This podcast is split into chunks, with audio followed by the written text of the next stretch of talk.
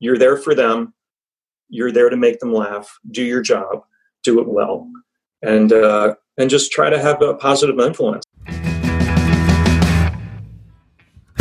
Welcome to the School of Laughs podcast, brought to you by SchoolofLaughs.com. Whether you're an aspiring comedian, a part time pro, or a speaker who wants to become funnier, this is the podcast for you. We'll break down tools, tips, and techniques to help you get bigger, better, and more bookable. And now, here's the show.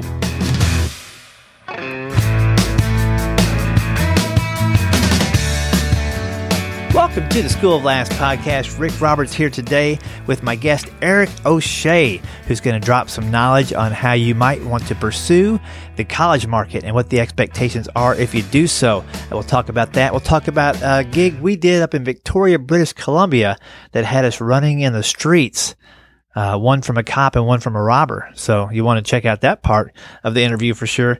And uh, we'll learn some more about Eric and how he got into comedy and how he was inspired not by a comedy a legend on TV or, or on radio, but uh, a guy calling bingo numbers. So you don't hear that every day. So lots of fun stuff in this episode, and it was fun catching up with Eric. I uh, recorded this kind of at the onset of the pandemic, uh, but I don't think much has changed since we talked. I listened through as I edited, and I think everything still holds holds up as far as the content and information. So I'm uh, I'm just going to get out of the way, let you listen to this, and I'll talk to you on the back end of things. And I uh, just want to say thanks for listening. Here we go. This is Eric O'Shea.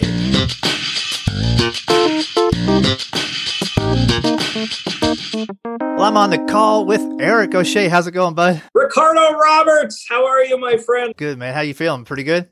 I'm feeling good. I'm feeling good. Um, you know, we, we were just talking today with the family about how, uh, you know, we don't wish this virus on anybody. We're all hanging in there. Um, not everybody's in the same boat, which has kind of been the narrative a little bit. So it's kind of nice to go out and kind of help people and um, work on some projects, works on some things, you know, hold yourself accountable for some things to kind of say, hey, I need to work at this as a person or um, so not to get too serious, but um, again, don't wish this on anybody, but you got to look for those little blessings in between and um, everyone's kind of finding their own way and navigating, but uh, definitely been an adventure. It has been, you know, there's, there's no escape from the t- honey to-do list now, which is, uh, kind of scary, but I'm, I'm, leaving two light bulbs dark just to remind myself that I used to be like that. But I'm fixing everything else around the house while I can. I'm realizing nobody misses. I'm, I'm kind of going, wow, like, you know, the emails are dropping. No one's no requests. And I know we can't go do shows, but I'm like, wow, I am this insignificant. I love it.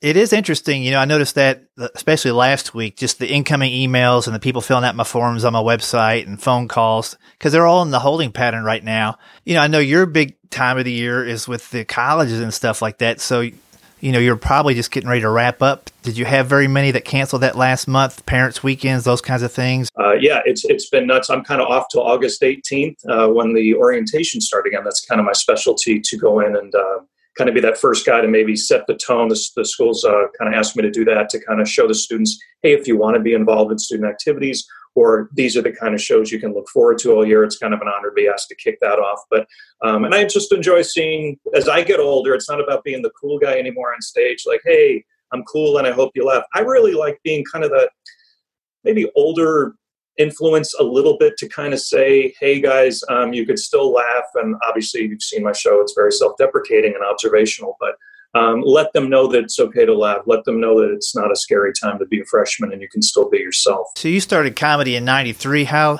how long did it take you before you got into colleges? Did you clubs for a while, kind of working your way up and getting your set together? Yeah, I did. Um, I, I want to say that I had about a good 40 minutes after like three years. And it's kind of the thing where I think um, colleges found me. I mean, so, some of the narrative, especially in this day and age with how politically correct they are, um, you know, some people don't want to play them, or uh, comics and the industry might feel that you're a little bit selling out, just a little bit, or you just might be um, not being as honest as you want to be on stage. Thankfully, I never wrote for colleges, Rick. I um, I just always just write the way I do. And somebody said, "Hey, I think you'd be a great fit." Um, and I went in. I did my first one. Went okay. Could have done better, but I knew something was there. And I think um, you know when you have to have an hour clean. And obviously, in this market, if you do 59 minutes of great show and that one little minute is too racy or blue for them, it can bring down the show. Obviously, you've I mean I don't know if you experienced this, but something that somebody gets uptight about and remembers, and because it's such a unique market, the student advisors that hired you, it, it kind of spreads like wildfire. Like they'll tell um, uh, Memphis, and Memphis tells Nashville, and Nashville tells uh, Chattanooga. You know, and it's kind of like, well, he did that one racy joke. So um, I know I'm a little all over the place, but it kind of found me in terms. Somebody said, "Hey, Eric, um, I think you'd be good for this," and it's seemed to be working out for 26 years. So. Isn't that crazy? Do you ever get to the point where you start feeling like, like, I mean, I did some colleges when I was in my late 20s, and I was started thinking, I can't, I got to learn what these guys are doing. Video games, and I got, you know, I'm starting to talk about cholesterol already. Like I, I had found myself kind of aging myself out before they even asked me to get out of the way.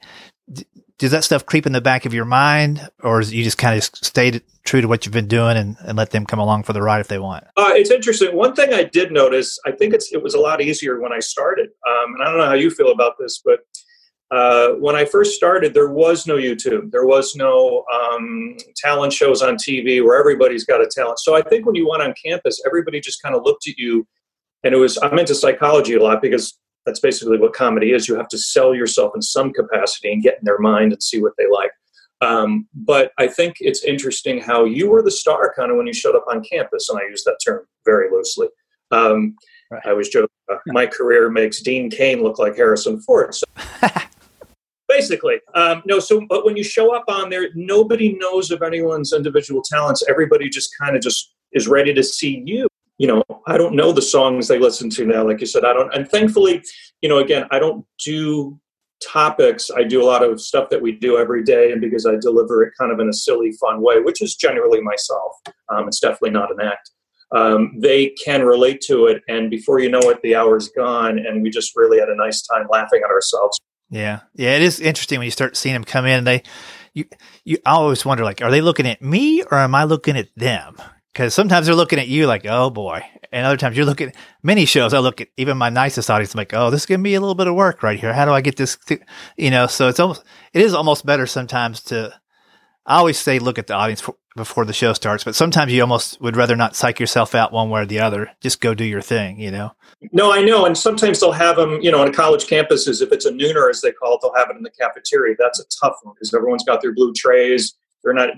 Some of them didn't might have not even known you were going to be there, and they're just there for lunch. So, um, and other times, like you said, I do like to peek out the curtain, kind of get the well, not the demographics um, because they are 18 to 21, all of them, but did someone come from the community, which sometimes they allow that. Sometimes they do sell tickets for my show. So I'm um, just trying to raise money for student activities. So I like to take a peek at what, what they're doing. But like you said, they're always going to be 18 to 21 years old. So you have to kind of know you know wh- where their heads are at.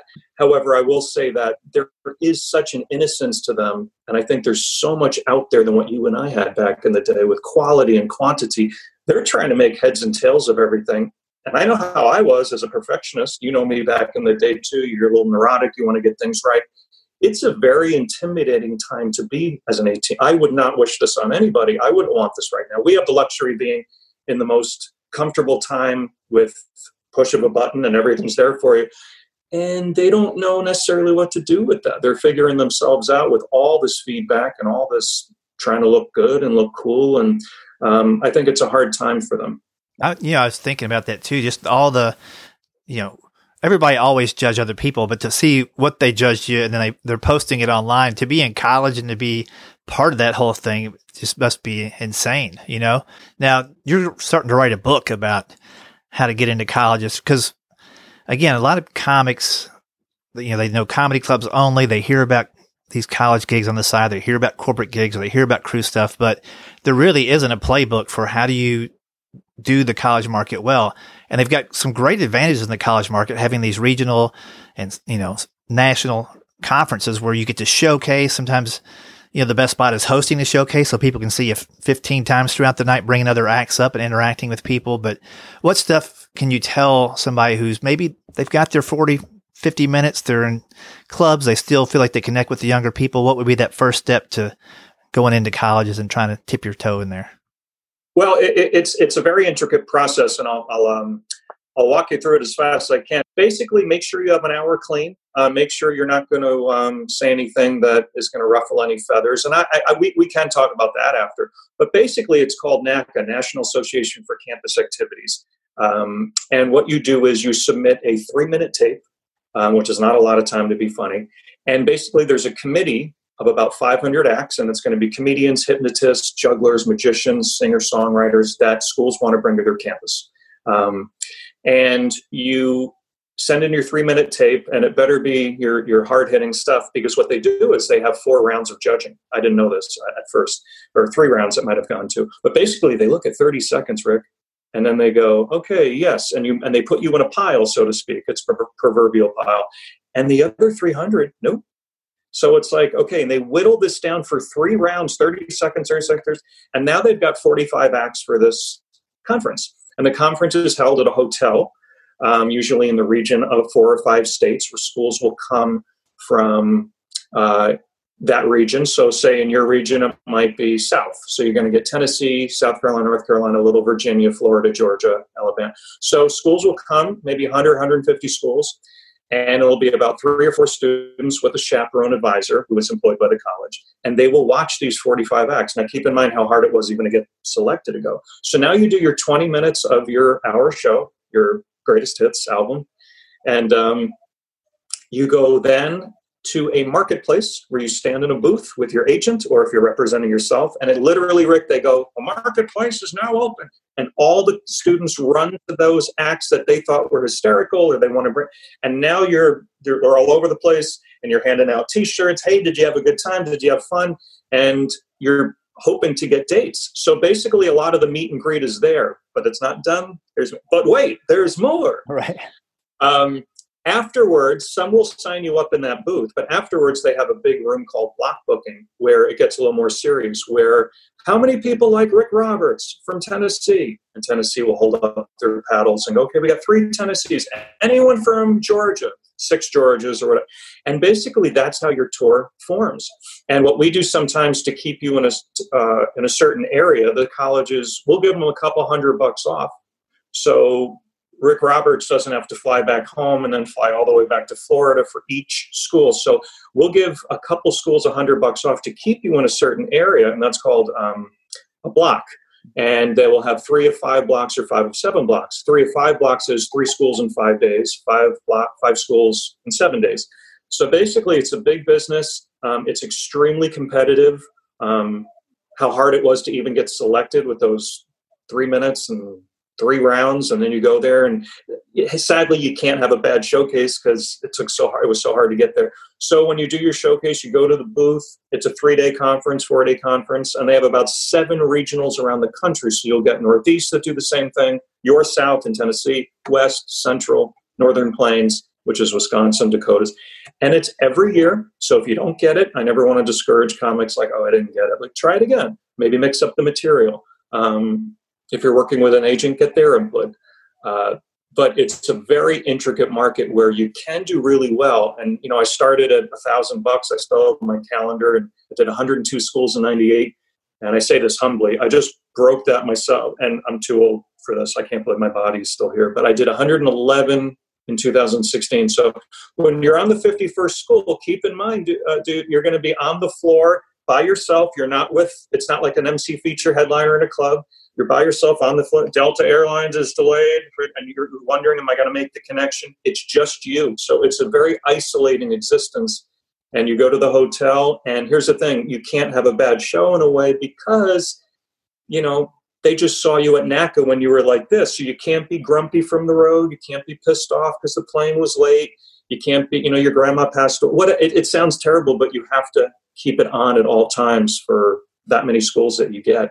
And you can get three bookings at these NACAs, you can get 103. So it really just depends on um, how well you resonate with the crowd. But I encourage, I really say everybody try it. It's a wonderful market. It's always been good to me. If you're good to it, it'll love you right back. But you have to respect it. It definitely has its own set of rules. Yeah, and there's a few things too, also uh, that I remember, at least from the the handful of shows I used to do for colleges, is they like to pick you up and take you out to dinner or hang out afterwards and go out to dinner with you. There's there's more than just doing the show. There's a whole lot of just being super nice from the time you get on campus to the time you leave. That Absolutely. It, it is like a business where people can rely on your product, which is you that you're kind of doing. So, I mean, people are always going to come back to you, whether it's a restaurant or carpet cleaning service um, or just whatever. Um, so, I think it is a little more challenging today because, again, the variety is a lot more, the quantity and quality is a lot more. Uh, schools have their own theme of what they want to do.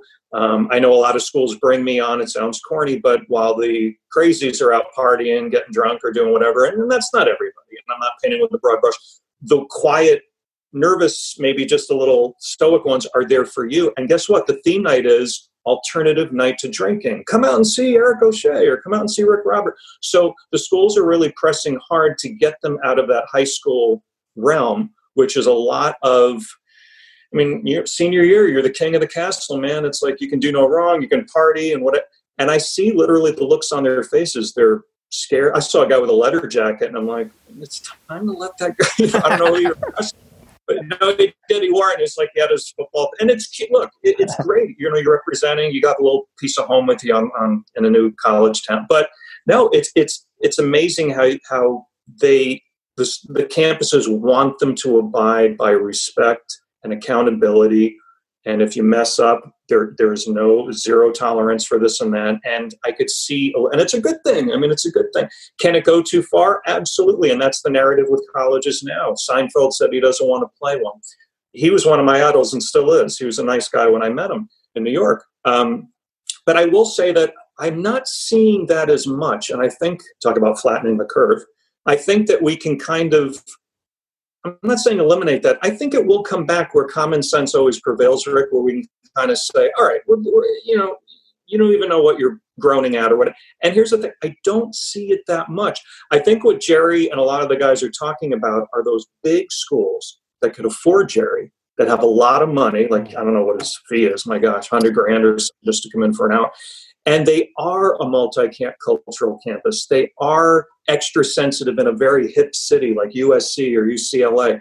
A lot of the country, and you've been around, a lot of the country is very rural. I hate to say, you know, I've been played all 50 states. I could draw you every highway. I have a sickness, but um, I've noticed that a lot, other than the big cities, when they show like a map, like, oh, there's Denver and there's Miami and there's Chicago, a lot of it is rural. And it's not so much that the students are offended, they just don't know what you're talking about, um, even to laugh at it. So I'm not saying cut the students some slack, but I think what Jerry and, and that narrative is, is some of those wealthier schools that there's so much culture so much different shades of who you are and your faith and your creed and and they are highly sensitive.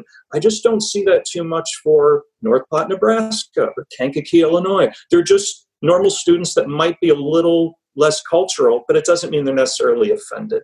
So um, and a lot of schools are starting to say do what you want they're adults. So um, I think thankfully that narrative will go away. And I get it. There's a couple times, even in my clean show, I've said something, go, you stop that right there. Like you're not, and they giggle because they don't even know. But I don't see it too much. Yeah. It's interesting. I think back to how I was at that age.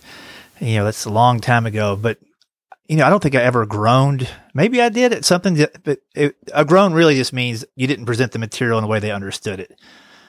Unless you were really me- wanting them to groan, then it was you. You you're protagonist in that. But yeah, most of us when we're on stage, even though we have a clean show, we're always being watched, you know, and and sometimes I've had more things come up where somebody in the audience will yell something out that I would never be allowed to say. And so I just have to look at them like, oh, I'm glad you said that, not me, because I, I would get fired, you know. So there's there's ways to kind of reinforce and let them know, hey, we got to keep this at a certain level. And well, there's times I even I, I say it kind of jokingly, but as we're walking back to the car and you take pictures and sign a few posters and stuff, and you know they go, uh, you know, we'd love to have you back. And again, thankfully, I'm not the fastest writer, but what I like to do is kind of put out quality stuff, and I'm kind of hard on myself in terms of what I want to put out there. So I know people can just spew out things. And you know, I think Bob Newhart said it best: uh, a comic is someone who says funny things. A comedian is someone who says things funny. So I'm more of the comedian that I'm not a wordsmith, so it takes a little time. But thankfully, when the seniors graduate, a new freshman class comes in that never saw my show. So although I like to pat myself on the back and go, 26 years, Rick, well, that's because you're always going to have a new crowd. So I'm very thankful for that, that you're always going to get a new um, a, a, new audience that comes in and kind of, and kind of sees you. Yeah. Tell me about a college or a place, maybe it's just a town you went to that you had never gone to had comedy not come up that you're like, wow, this is kind of a cool place. I'm glad I got the chance to be here. Yeah, the Billings, Montana is you go to, and you can just drive 85. There's no speed limit or whatever it is on that um, I 94. Yeah. So you're just Savannah, Georgia. You can go down there, and I love the hauntings. I love ghost stuff. I'm really into UFO stuff, the paranormal. Um, so just to go down there and stay at a um, Salem, Massachusetts, I asked for the room that was on A and E's Ghost Tour, oh. and oh. yeah, so it, it, it, was one of those ye olde inns, and I had the metal key. You'll love this, and I go in and I check in. I was terrified, but I love that. I love to kind of spook myself. So I go in, and I put everything in the bed on the bed in a circle. And i told the ghosts i said i know this was this is the room. This is where she got killed or whatever. And i said i want you ghost to mess up this perfectly circled thing of things on the bed. It was like a sock remote control. It was like dental floss. I made a cir- so i go and do the show forgot all about it. And i'm ro- walking down the hall and everything's creaking and i put the key and i go the circle. Oh yeah. So, so i open the door wah, wah, nothing changed. uh, so yeah, I was disappointed. But stuff like that, where you can kind of go, "Wow, there's the witch museum across the street," and these people got stoned and burned to death because they probably had Tourette's, and it's like they thought they were possessed, and it's like that's terrible. So. Um, yeah, there, there's little nooks and crannies you can find in this business. Um, it, has been, you know, people ask, would you do anything else? Um, I really have no regrets. Um, I am writing a book on just some of my experiences. And um, it's amazing what global pandemics will do. It'll make you sit down and write a book. So, um, and I've always wanted to do it, but my style is, oh God, it has to be perfectly right. So I'm glad I'm really just having fun letting these chapters flow. Just little jokes on the road uh, how I got started, uh, what influenced me. Most people see someone on TV and they go, "Oh, I want to be that actor." Mine was I saw a guy at a bingo hall announcing numbers in 1977 in a farm town, and I'm like, "Who is this magical man with a mic?" And he's making all these old ladies laugh. This is what? How do you do this? And it was Joe DeCerio in Hancock, New York, in this little farm town on Delaware. And I'm like, I have to do. I don't. I had no idea what comedy was, but this guy's making people laugh, holding the balls and the number. And I'm like, that Joe DeCerio at seven was. So I'm writing things like that in my book. I just really want to be an inspiration. I know I'm blabbing, but I want to be an inspiration to people. You know, none of us really die a comedian except some of the greats out there. And to be a part of this industry where you can kind of have an effect and you know the dry bar now is i think i said like 20 million hits everyday people write 15 year olds old ladies and it's you know the pinch me moments, the Emmys I did, um, America's Got Talent, um, just some fun stuff where you can stop this stuff away. But I don't think the general narrative ever really fades, which is you're there for them, you're there to make them laugh, do your job, do it well, and uh, and just try to have a positive influence. I did want to mention that we worked together. In fact, the last time we worked together was uh, I, I think it was 2008, somewhere around there. Because I remember the economy was a little tough, and it took just a little while uh, to to get paid for the gig. But it was a fun gig, but it was bizarre. It was in Victoria, British Columbia, which is beautiful, and the the way that the promoter wanted it to be promoted in town was that I would put on my Barney Fife outfit, you would put on a sock sock hat like you were a thief, and I would ch- chase you through the town and announce that there's a show later. Do you remember this? Yeah, I do. That was hilarious, and you're so good at that. I mean, I'm sure you get double takes because it is, but it's it's Barney Fife to a T. But I didn't know it. Should I should I just knock people over? Should I just knock? Should I grab a purse on the run? Should I? And she meant well, and it, and it was funny how we're just kind of running around town. And I'm not saying whether it landed or not, but you told me too. So it was kind of funny how we're just, I think we got people's attention, which was the good thing. She's a wonderful promoter, wonderful lady, but we've never, I've never done that where, you know, we got Barney Fife and some thief and we're just running around town and I'm surprised we didn't get arrested or something. I mean, really? Yeah. I think, yeah, if I remember right, there was probably once or twice that we were near police and I said, let's just dial it back for a second. Let this guy turn around the corner. But I do remember some people came out to the show because of that but I remember it just being really awkward. Plus, you know, it took a while to get there. I remember the day before was quite the travel day for me. I had to sit and wait somewhere for like, gosh, six or seven hours. It was just ridiculous. Well, I appreciate you joining me today. I'm glad we didn't have to run through the streets uh, to, get together. but uh, no, Rick. Honestly, and I hope you, you better keep this on here, and they're hearing this right now. This has been an honor. You you are somebody, one of the good guys that have found your niche, and it seems to be so widespread to everybody. And I don't kiss butt or anything, but you, I mean, it always starts with the person. You're a great person. You um you know exactly what you're doing up there. You're good at what you do, and you still have that wonderful family life, and you really covered and, and kind of checked all your boxes. So I congratulate you on that, and you're just I'm just grateful to know you.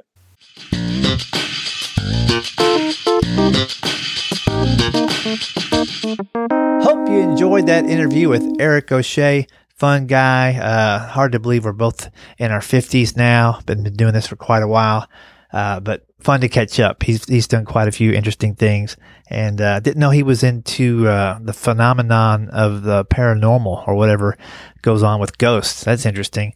I don't think I would uh, ask a ghost to come in my room and rearrange objects on my bed. Uh, no thanks. Anyway, that was a lot of fun. If you enjoy Eric, you want to check him out. Eric O'Shea. It's Eric with a C E R I C O S H E A dot com. From there, you'll be able to click on a variety of links. Uh, he's got his YouTube links up there, and you know he's got like five million hits on YouTube, so uh, quite a bit. His dry bar comedy uh, special, those clips cumulatively have hit over 20 million views, so you definitely want to check him out. Funny guy, doing a great job, and uh, can't wait till normal times uh, start up again so I can go out and hang out in Phoenix and catch up with him.